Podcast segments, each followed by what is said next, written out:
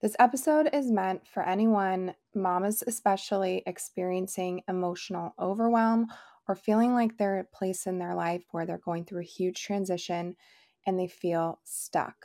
I go into some of the personal details of my own story, which includes the story of my decision to separate from my husband in 2023. It's definitely really personal sharing this part of my life, but my hope is that it can help other moms that are also either having relationship problems or are in a similar state where they're so emotionally overwhelmed that they feel like a big change needs to happen, whatever it may be.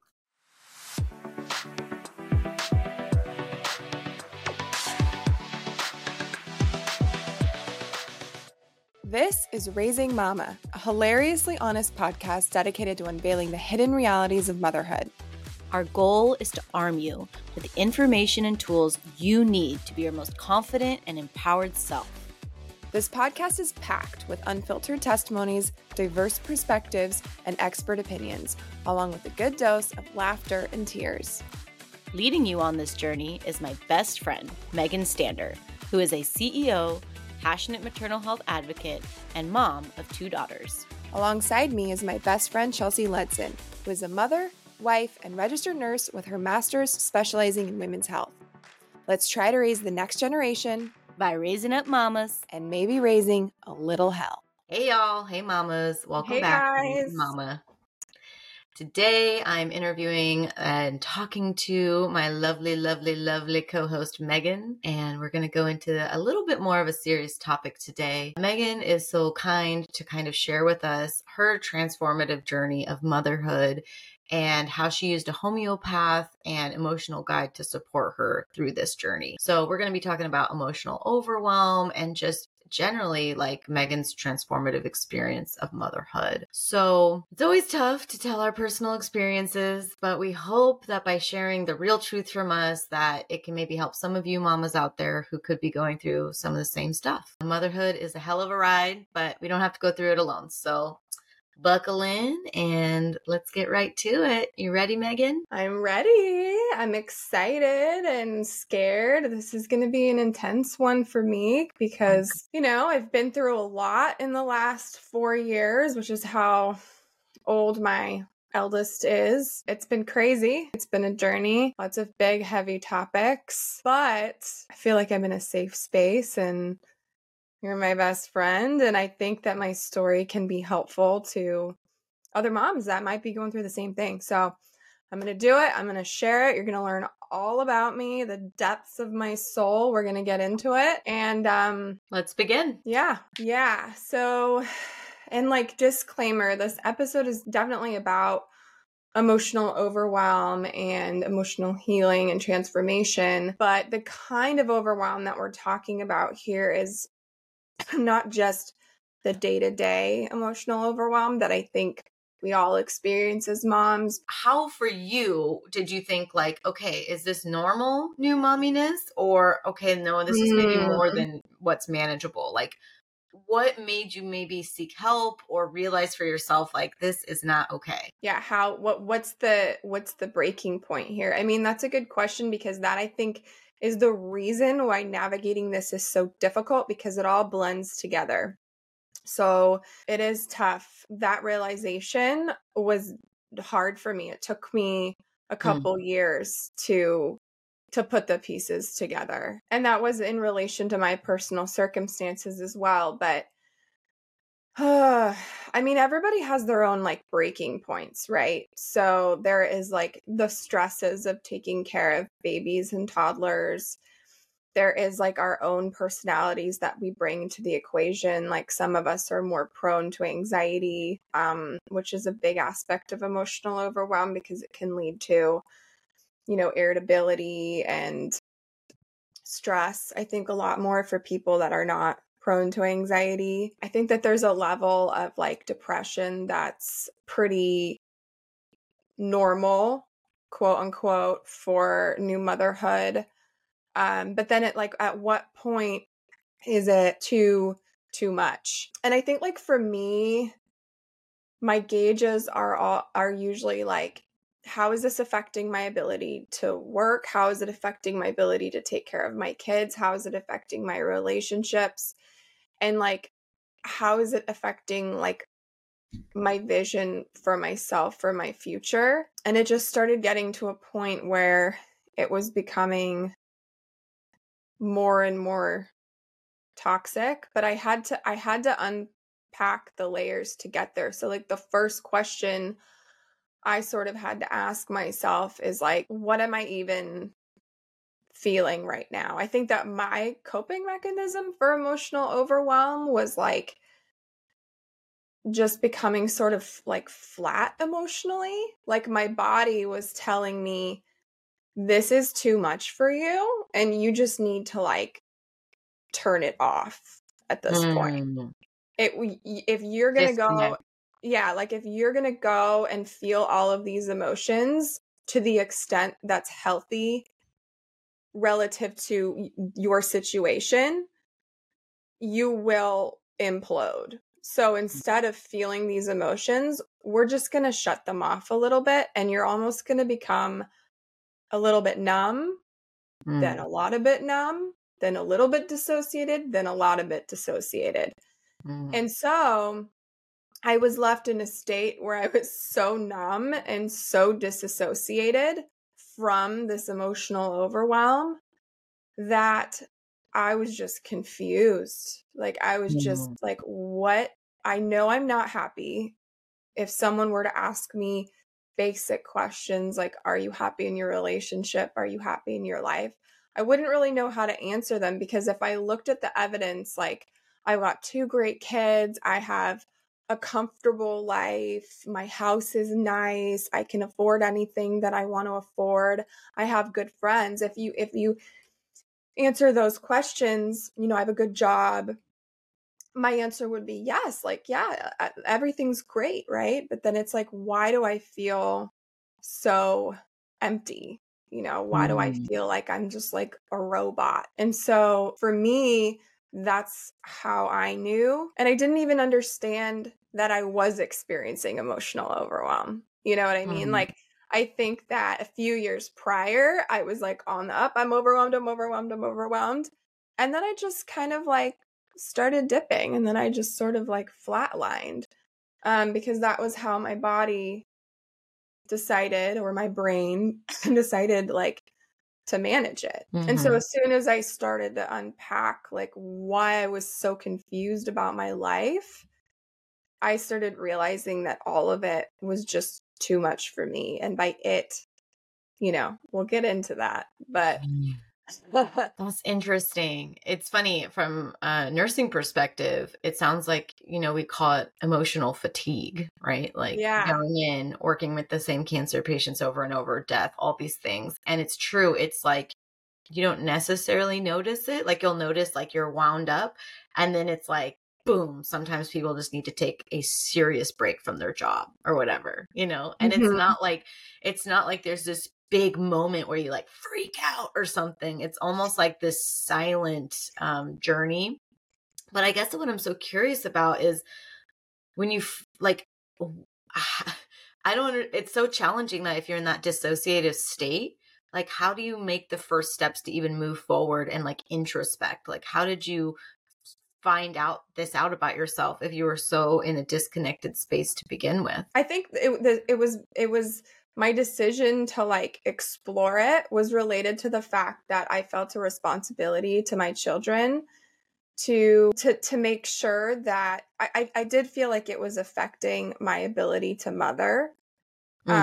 Um because if you're kind of flat and if you know I did I did experience like many moments of intense irritability and I wasn't always able to handle situations in the right way and then I'd have to repair um, like I would, you know, yell at my kids and then have to be like, um, you know, I'm sorry, it was not okay for mommy to yell at you. Um, you know, and and like, you know, it, it's not like it happened every day or anything, but like once a month. And for me, that was like too much. So I was like, something's going on.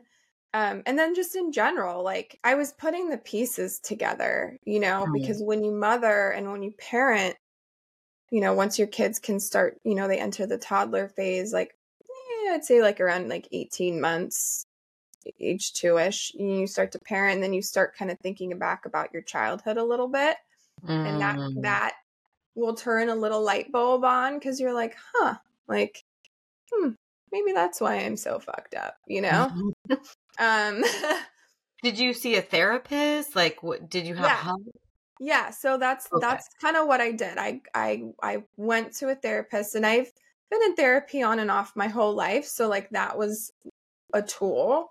And to be honest with you, my first therapist that I went to after becoming a mom was not as helpful as my second therapist. But my 1st mm therapist definitely, you know, therapy it's it happens in layers. You have to unpeel the first layer and then you get to the second and the third and the whatever. So it took me like 2 to 3 years of therapy to really figure out like what the f was going on. So what like give us some nuggets. Like what personal things did you find out through therapy that kind of helped you realize how you got to the mm. disassociated emotional overwhelmed state? Well, two things. Um, actually, there's like many things, but it was when I started talking about my childhood. So, for one, and whenever, you know, whenever we talk about our parents, I just kind of want to put a disclaimer out there. It's never a witch hunt, like against your parents. Like, I love my parents unconditionally. They were great parents, you know, overall, and they made mistakes and they're a product of their environments and their childhood. So, like, I am by no means like complaining about them, but like mm-hmm. every parent is a human. I'm a human. My kid's going to be talking about me later. So, we're just talking facts here. So, mm-hmm. but like, my dad was pretty critical I'd say. Yeah. And so I think that that affected my self confidence, and I, I I made the connection between having a dad that was fairly critical, you know, lecturing, and that was because he had a lot of anxiety. He, you know, has an anxiety disorder, so when he got overwhelmed with anxiety, he would criticize, not always in like a mean way, but it was like he wanted us to do something the right way. And if we did something wrong, we would, you know, he we would hear about it like too much. And so I I made the connection between criticism and shame. So that was a big insight for me is that I I carry I carry a lot of shame and that's like a whole other conversation because when you think traditionally about shame like it's not actually it's it surfaces in ways that you wouldn't expect it to um but then also my mom so i moved to the states when i was 7 from south africa and that was a really difficult transition for my parents. Slightly less so for me but because it was so difficult for my for my parents especially my mom um she suffered from depression and i basically was young i was i was young and so instead of recognizing that like you know she's the parent and I need not be the caretaker. I was like, I depended on my mom to take care of me. So if my mom wasn't doing well, I had to make sure she was okay. And so I developed this relationship of caretaker. Um, mm. Um, and it was not intentional. It was just like, oh, you know, she's not feeling well and like going to take care of her. But it made me develop some patterns where I just put other people first above myself. So instead mm of thinking in, in that situation, technically, you know, it's not the child's job to take care of the parent, it's the parent's job to take care of the child. And again, this then it, you know, surf, resurfaces in my parenting because while I'm going through my emotional struggles, I have to be careful to not have my children see that and accidentally become my caretaker. So I was like, shit, I need to get my shit together and make sure that I'm not reestablishing mm-hmm. this relationship. So I became very focused on breaking the cycle. Mm. And in mm. order to do that, I had to do my own self work. That's an easy task. Um, that's a lot. Dude, yeah. well, I'm so proud of you. I mean, it's always so hard to do that really intense kind of like self reflective work. I guess what I'm hearing is it sounds like, on one hand, maybe from patterns of your past, you had this sort of caretaker mentality and then also a little bit of shame from like hyper criticism did so what what did you how did that translate into like motherhood or how did that translate into your kids? Like did you see correlations? Like what why do you think they were so impactful like, for your present? essentially how that led to emotional overwhelm is that i took on too much in my oh. relationship so i entered my relationship in a caretaker role and i had really high standards for myself. And then the other thing you know that i i already knew but it came up in in therapy as well is that in my family, you know, kind of traditional South African Christian values, um, we weren't super religious, but it was, you know, sort of conservative, traditional culture. And in my house, very patriarchal. You know, my dad worked full time. My mom did 90 5% of the housework. She fed my mm. dad like every single meal. She carried the mental load, the physical load, and she worked. And I knew at the time it was like unfair. Like I would be like, Dad, like do this, do that. But like I didn't actually realize how it impacted my own subconscious views of how relationships work. And I had been mm. programmed a little bit by mm-hmm. watching that relationship my parent with my parents to think that like this this is what a good wife is and so mm. early on in my relationship with my husband um now soon to be ex-husband dun dun dun um i i set myself up for failure like i would clean his house and do his laundry and do all this stuff and you know we're both working full time so i didn't set those standards um early on and i mean i can't blame us i was 21 you know, and he was 30 and I was so new. Like I was so just um mm-hmm. I was so stoked to have this like charming, handsome, intelligent guy like into me. And hmm. I was like prepared to do anything to make him like think that I'm friggin' awesome, you know, mm-hmm. which is normal, but it was based on what I thought was normal from from childhood and it ended up biting me in the butt. So if you do that for 10 years and then you have kids and you're working full time and you carry the mental load and you do 90 well, I don't know. He, he's mm-hmm. he's definitely better than my dad. I'll I'll say that, but it was a lot. It was too much. It was way too much and you reach a breaking point for sure. Wow. Okay. So once you realize that, then what do you do? Like, I feel like, how do you find solutions to make it better? Or have you found any solutions to make it better? Well, I think, you know, it's tough. I think that women are really faced with some challenges in these situations because if you were living with like a friend that didn't have any other of their own issues that they were dealing with, you could just simply sit down, have a conversation with them, talk about the balance of tasks and you know, you guys could make a plan and it could be executed and that would be fine. And if you have a really good partner that uh, is a good communicator and isn't going to get super defensive and you can break through fairly quickly, you know, you can if you fa- if you've fallen into this trap like so many women have, then you can kind of communicate your way out of it. And it might mm. take time, but it will still happen. The thing is, is that uh, this is the tough part is that, you know, men have also been raised in this culture and childhood and and many of them i mean we have like you know for the most part boomer parents right so many of them have also experienced these scripts normalcies yeah mm-hmm.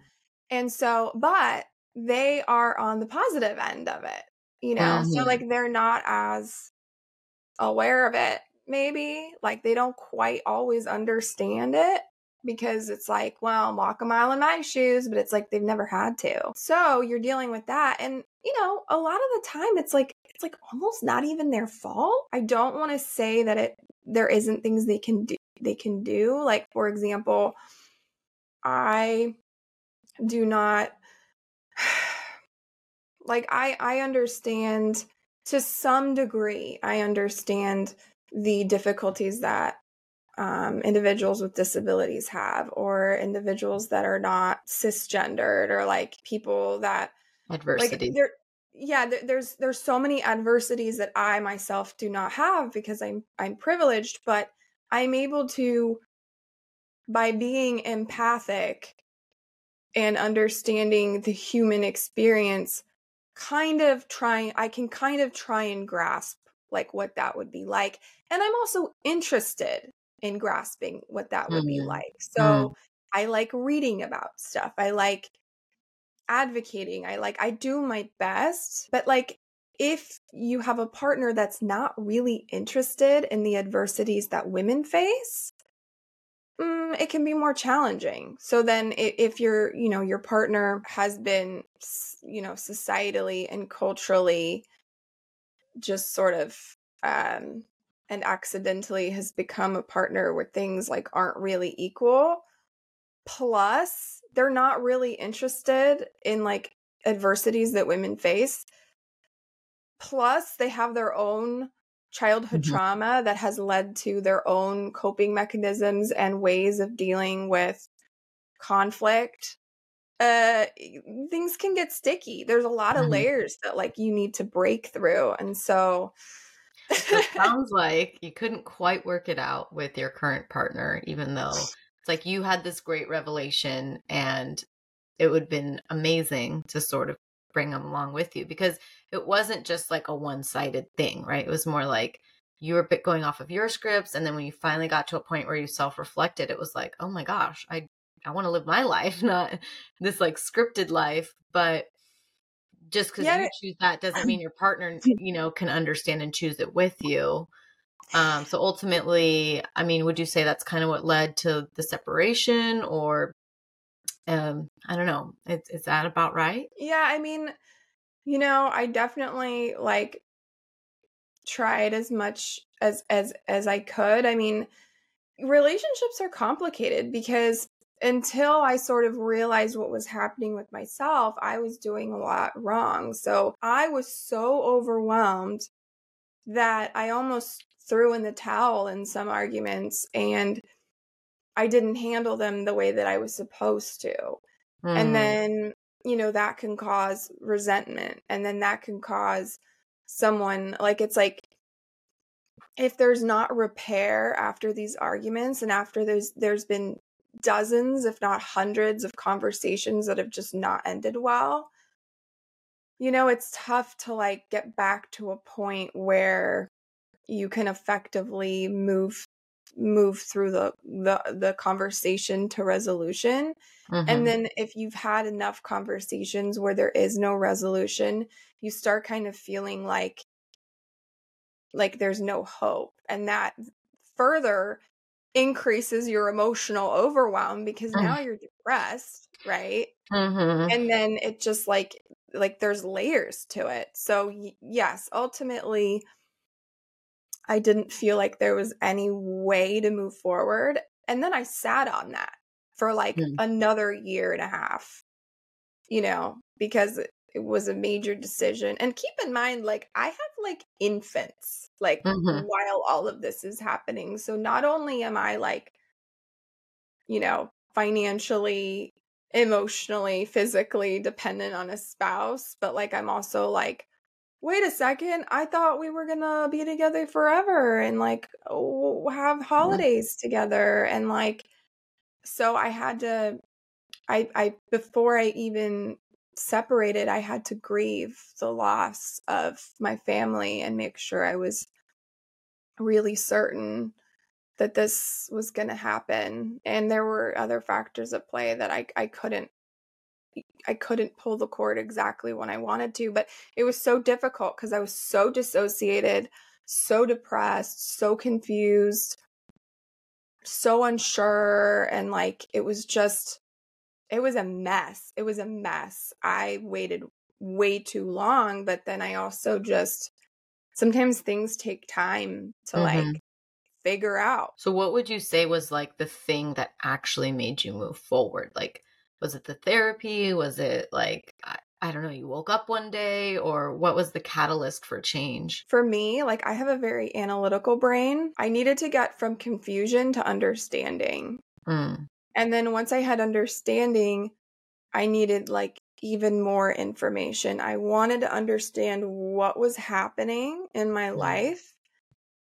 And then once I understood what was happening, I kind of continued to live my life through a different lens, you know? Mm. So instead of going through it a little bit more um unintentionally and things happening to me, I became more in control because I was aware of what was happening and then I could kind of almost scientifically experiment with changes that I can make and see if it changes the outcome.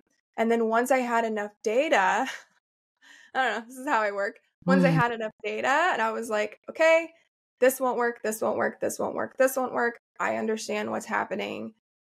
Logical next steps. You scientifically methoded yourself. You're like, I'm going to have a hypothesis and then I'm going to question it and then I'm going to see the results. But keep in mind, like, it was so important for me to make the right decision. Of course, it's Not- heavy. Yeah. Yeah, not only for my own happiness, but like for my children's future. I did mm-hmm. not want my kids to end up with some of the, you know, mental health problems that I have. I know not all of them are controllable, but some of them are. I did not want, want them to end up in relationships with dynamics that could potentially lead to divorce at whatever at whatever stage. I wanted them I wanted to be a good example to them. I wanted them to see me happy. And I also felt like I was young enough. Like, so this, you know, I was 32 when I finally decided to separate. I, I also felt like I was young enough that it was a little intense for me to, with all of this data and understanding, just sacrifice my happiness for the next, what, 18 years? Like, it was just and two, I felt like there was a very high probability that it was going to happen anyway. Because, like, how Mhm. can one human, like, go through that much for that long? Like, I know, which makes me mind blown at the fact that some humans have many, many people in relationships have been that happy for that unhappy for that long but i i feel and eh, you know i'm guessing i don't know what the stats are on this I feel like only a very, very small percentage of them have gotten through it without substance abuse problems, without other kind forms of addiction, whether it be like food addiction or God only knows what.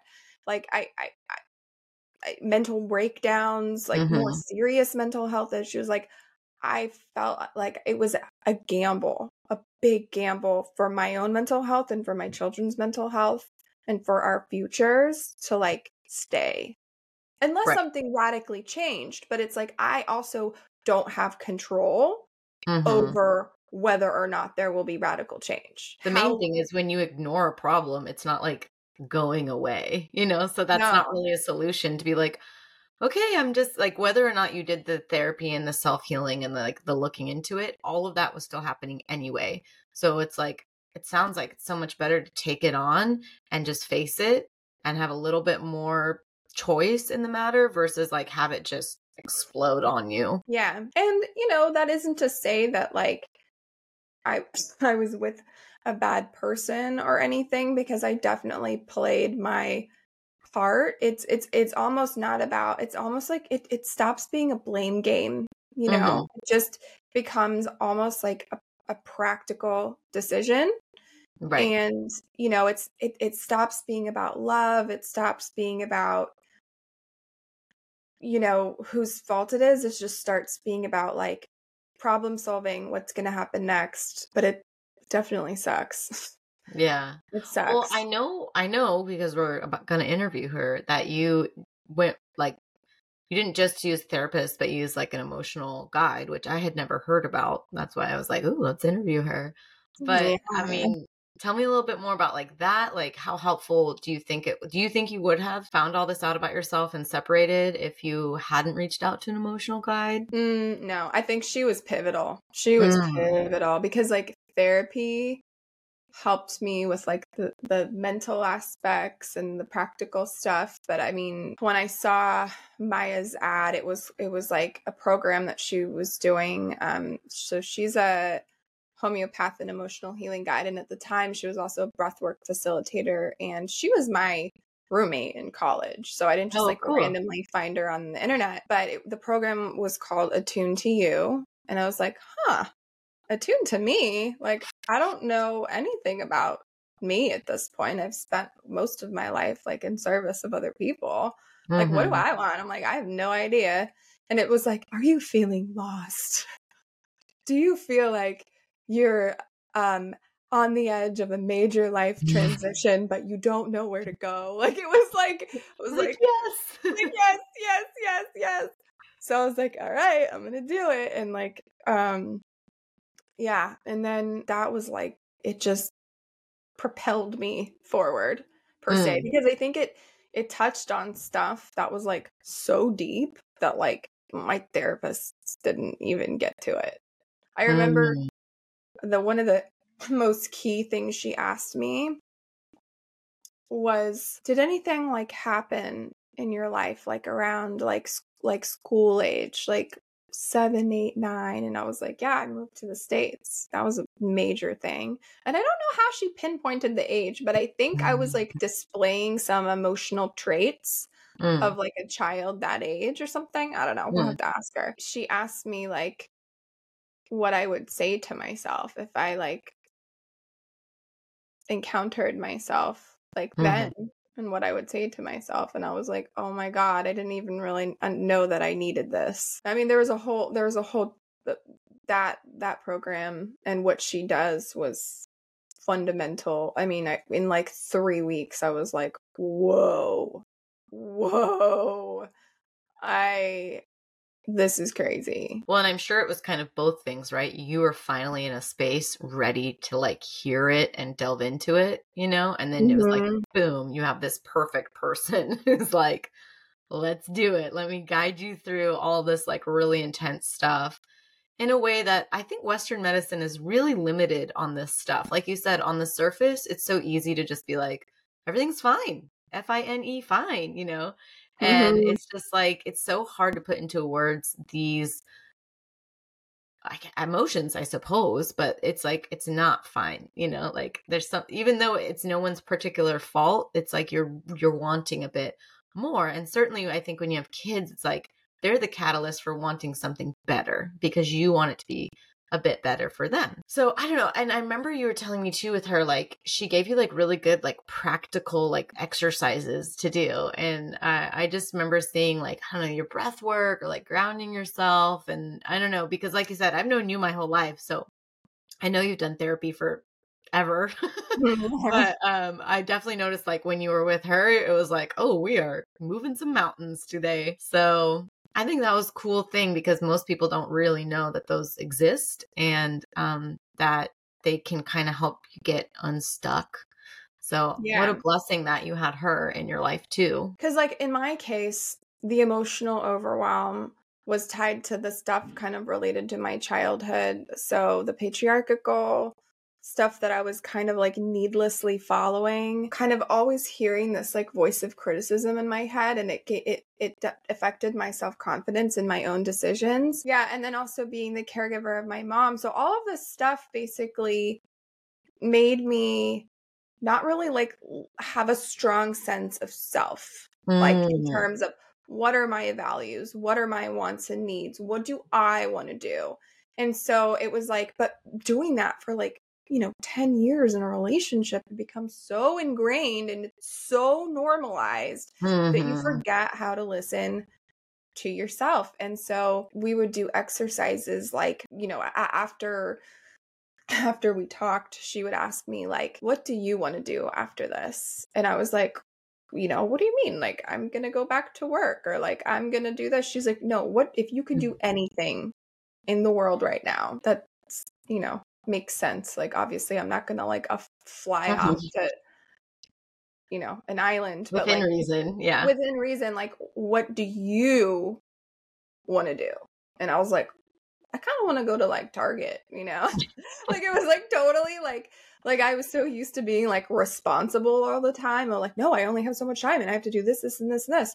And so I started just asking myself that like daily. And my homework was to do one thing a day of like something that I wanted to do, which was difficult for me. You know, I was like, what? Like me? But that's I started honoring I started honoring that more and listening to that voice about what I wanted. Mm. It seems so like straightforward, but it really wasn't. Yeah, I mean, you're getting in touch with yourself and living your life and not living the scripts from your parents or society and like it's really hard. Like it's something you have to it makes sense that you're kind of like I don't know what I want because for so long you were living for someone else. And I guess now I know you're on the other side of it. Um like your kids live in two different houses, you know, you're separated from father of your kids and I definitely know that was not easy. I mean, now that you're kind of on the other side of it, like, how do you feel now? was it worth it? Like, I don't know. Is there any like? I mean, I I feel like I feel like myself again. I feel yeah. like I hadn't felt like myself for ten years, and I feel like myself again. Like I feel like I have freedom, and and I'm not even talking about like freedom to go like I'm doing all the same stuff, but I mm-hmm. feel like I have freedom of thought, freedom of goals, freedom of like I just feel like I'm getting to know myself again and like what I what I like, what I want. Um, I mean, it's been tremendously difficult and, and it stays difficult not being able to see my kids every day because we have them 50 50 for the most part, a little bit heavier on me. It sucks, but there are there are there are ways to manage that too because when we have our kids 24/7 we're not as engaged with them because mm. we do take our time with them a little bit for granted. You know, we might be doing other things while they're present whereas I really try to get everything that I need to get done done while I'm not with them so that when I'm with them I can be that much more focused and I appreciate their presence so much more. And then you know i mean it's it's affected my career this whole emotional thing we haven't even talked about that i did a complete 180 in terms of career mm. um, i left my job uh you know i took me a year and a half to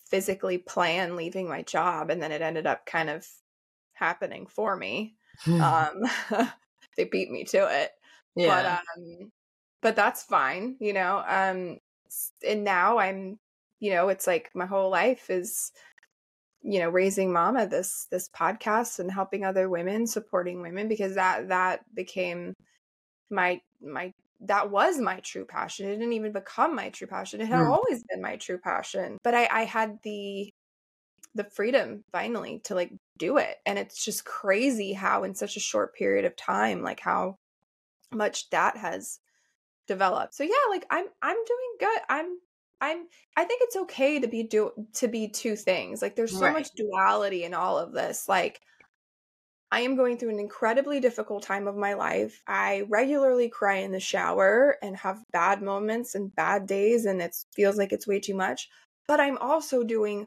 amazingly well like mm-hmm. in so many ways. Oh, dude, what a courageous thing to take that plunge because I know it wasn't isn't easy. It's kind of crazy. I mean, there really wouldn't be any raising mama if there wasn't this big transformative journey. So it's like it's crazy how maybe you you think, "Oh, okay, what'll be the consequences of making a life altering change?"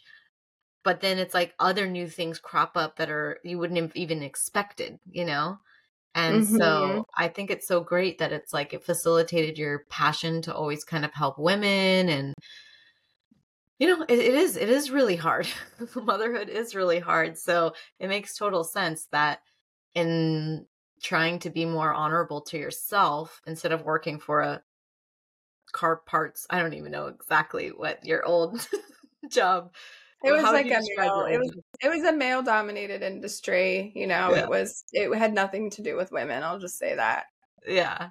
So it's like you got a new a, you know, separation from, you know, the man you've been with for like 10 years and father of your kid and mm-hmm. had to do a whole career change and I know you also had to do a big lifestyle change because obviously, you know, money is different and money is different. I will say I'm definitely privileged in the sense that my parents paid for my college. I got a degree. Part of that was the fact that I lived in a good town because my parents could afford a house there. Although we were pretty pretty poor when we moved to the states. I mean, they had a you know, but I I we you know, they got the tiniest house in the nicest town and you know i'm sure there's plenty of other things about just what i was given when i was born that made me able to get to this place i had a fallback plan and i built the fallback plan before i even got married and i'm really glad i did you know mm-hmm. I, I i still went into the marriage like fully committed but i i there were some red flags Mm. So I I had a fallback plan. So I went moved from my five bedroom house to my two bedroom house and it's it's it's fine, you know, it's fine. I don't have a yard, which with two toddlers it's could use a yard, but I'm totally fine. Like mm-hmm. I I just need a roof over my head and food in my fridge and health care. The ability that's huge. The ability to afford mental health care, still go to therapy once a week. I think that's I mean, I can you really complain if you have all mm. that? Like no, no, absolutely yeah. not.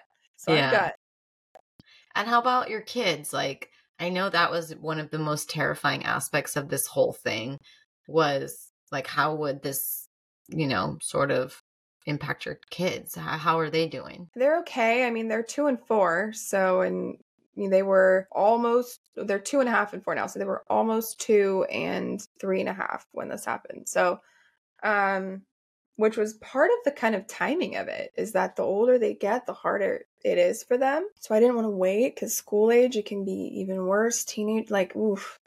Um, mm-hmm. But they're okay. I mean, I think that the biggest thing is for one, you know, just kind of divorce basics when it comes to children. You need to love your children more than you hate your partner. I don't hate my partner at all. You need to talk to them uh, about it in an age appropriate way. You can't just pretend like it's not happening. You need to be mm-hmm. honest mm-hmm. with them. And then you need to teach them about how to cope with the emotions and manage them because you're teaching them life skills there too. So, you know, you need to tell them that like it's okay that they feel whatever they feel you know if they miss the other parent if they're sad that we're not doing things together as a family you need to remind them lots and lots and lots of times that it's not their fault. And um you know you just need to be consistent uh, in your love for them and supporting them and teaching them about their feelings and do all the stuff that you would usually do. And i think um and continue you know working on yourself. I've done all of that to my best ability and i've checked in with people that i know that are you know credentialed in early childhood development. I've bought books i've just i've done everything that i that i can and um, behaviorally they they seem they seem okay. I think the only thing that kind of bit me in the butt is I felt so bad after it that I became a little bit too permissive. and so they had a little bit of like a a bratty phase, but I like I was like, yeah, okay, I need to make a little more rules now. Like you can't just give them everything they want cuz you feel bad. Like that's not going to teach them anything. So Right. I mean, now it's all in the review mirror, like looking back at it. What would you say were some of the like you know, you're you're like you said, you're young going off the scripts, but what were the red flags for you or maybe things that like listeners who maybe aren't married yet or about to have kids, like what is it that they could consider to like really evaluate before 10 years later, you know, and everything's um they've already had kids and stuff. Like what what is it that I think maybe women need to know about beforehand? I'll just talk in general cuz okay. I don't want to like say specifically that my partner didn't have this. I mean, he had some of the things and some of the things he didn't. So I'll just list all the things. I think that what happens during con- conflict resolution is important. How do they take feedback. You know even when you're dating like how how how do they take feedback? Do they get defensive? Do they take accountability? And granted you know how we give feedback is important but assuming you're giving feedback in a way that's like talking about how you feel and not like pointing fingers like how do they respond to you saying like hey a need's not being met or like hmm. I think that we could work on this ooh i definitely think that thinking about what your values are in terms of maybe not values isn't the right word but like your uh, own ideologies about stuff so like for me I'm definitely leaning on like feminist. And if someone comes from a family that has like a little bit of misogyny in there and that's like normalized, I'm going to be triggered a lot. So unless they can kind of like handle that so that it's not, you know, whether it's their fault or not, if there's misogyny at play and you're like feminist, it's just like run. Mm-hmm. Um, you know, and then there's like like just basic. I think like just read read everything about John Gottman and, just just think about whether your relationship has those warning signs and also really make sure that your partner like takes care of you. And the number one question, I'll just like okay, I can boil it down, but like how how does your partner make you feel? Mm-hmm. That was one I never had a good answer to and I was like I'm worried about this. I'm worried. Okay. So, how do they make you feel? Like, if you're like really good, that's a good sign. But yeah. if you're like, eh, that's like, mm. eh, this could this could snowball. This could snowball. Got it. So, how do they make you feel? How do they manage conflict? Do you guys share the same values? And the secret thing is take some time to know yourself first. Maybe maybe yeah. you can still be in that relationship you're in. Like maybe if you met your guy at 18 years old, great, but make sure to not be completely just immersed in the mm-hmm. Each other. Like try to spend some time to really know thyself because I think that's a, a, huge part of it as well. Yeah, I mean this this advice this is tricky advice for because mm-hmm. it's like is my advice for a 15 year old girl? Is it some is it my this my advice to somebody that's already engaged? or soon to be engaged, my mm-hmm. my advice is going to be totally different. Or is this my advice to somebody who's currently married? Like, yeah, if uh, this is almost the what I just said is like more advice for like a 15 year old girl. Like, it needs to start young. You need to up until like um puberty it's all like modeling like you're programming their brain by modeling in front of them what you want for them right mm-hmm, mm-hmm. and then it's like, okay, practical application. You're now an adolescent, you're going to start dating. Know the warning signs. Think about what you want. Think about and building self confidence because self confidence is key to them making decisions about what's right and wrong for themselves. And then mm. level up. I think once they have the self confidence and once they have the right modeling, then if they get into a relationship when they're an adult, they're just much better equipped to end it when it needs to be ended. Now, if you're already in a marriage, I mean that's like there's just so there's so many decisions to be made there, but everything starts with self-work. Everything mm-hmm. starts with working on your own childhood trauma. And it doesn't have to be big trauma. It does not have to be you know sexual abuse or or physical abuse it does not have to be that bad for it to be considered trauma because many many many many instances of very mild amounts of trauma can still lead to complex trauma which can still impact your life significantly right mm-hmm. so yeah the school of greatness guy i love it he always says there's big t traumas and little t traumas you know mm-hmm. yeah people always are like, oh, it's not a big T trauma, so it doesn't count. And he's like, no, like, yeah, not all traumas are those giant ones that, you know, you think about, but the little T traumas add up and they're worth yeah. paying attention to.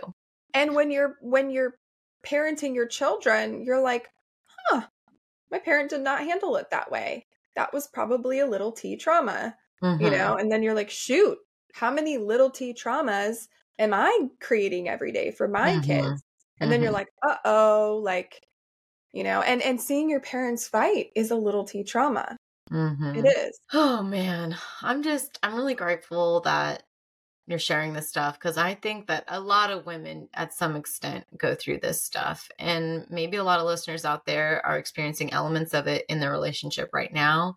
And I think just the earlier you know about it, the faster you tackle it, then it's not going to just grow and grow and grow and explode. So I'm really just grateful that you shared all this stuff with us because got to be said. And I was just wondering if there's anything else that you really want to share before we go. I would just say that if moms are experiencing o- emotional overwhelm, um, or they feel like they're on the edge of like transformation, I mean, motherhood is an amazing catalyst for change because you're pushed to the brink. You are pushed to the brink because you're handling way more than you were before you had kids. And you know, enter like all kinds of other things that could be happening in your life. And it can feel like so much. But the reality is that healing is possible for anyone, but it Mm. starts with being honest with yourself and being really introspective. And I mean, it really does start with looking back to your childhood because you are from age like Zero. four, to 12 you know like you are being programmed for like the rest of your life like your brain and what it's learning and like i mean it can lead like if you have anxiety or depression or like just anything it can, it can it can really affect you so think back to your childhood you know if you can't afford to go to therapy there there are ways like read books journal like write stuff down ask yourself questions and write stuff down. And i think just getting to that place of like understanding and then researching ways to affect change in your relationships like you know like the the Gottman Institute's research and methods there is like so much hope but it it does ultimately in my opinion true hope comes from what we do like for the next generation.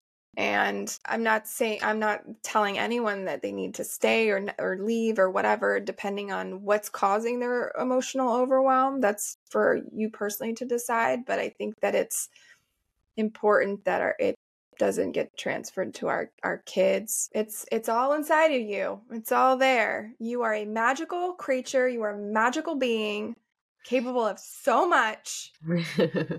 And you know you can do it. You can figure it out. And you will be okay. You will be okay. But make sure you have some good friends. So call start calling people. If you feel like you're going to need support soon start calling people and put effort into your relationships because you're going to need them oh man. Well, I love that sentiment and I'm just so happy that you shared with us and I'll see y'all next time listeners. Stay tuned because we're going to be interviewing her emotional guide coach. So a lot more other great nuggets if this is resonating with people at all. yeah can't wait for you for the the chat that we're going to have with Maya um she is a wizard or a, a witch I don't know what the appropriate term is but she's amazing and so insightful and so wise Mhm. beyond her years. So yeah, tune in. I love Bye, it. Chels. All right. Bye. Thank you for tuning in to the Raising Mama podcast. Your presence means a lot, and we hope you found our discussion insightful. Become a part of our community. Follow us on Instagram at Raising Mama Podcast. Explore resources on the Raising Mama Village located at www.raisingmama.com. You're never alone on this motherhood journey. We're here to support you every step of the way.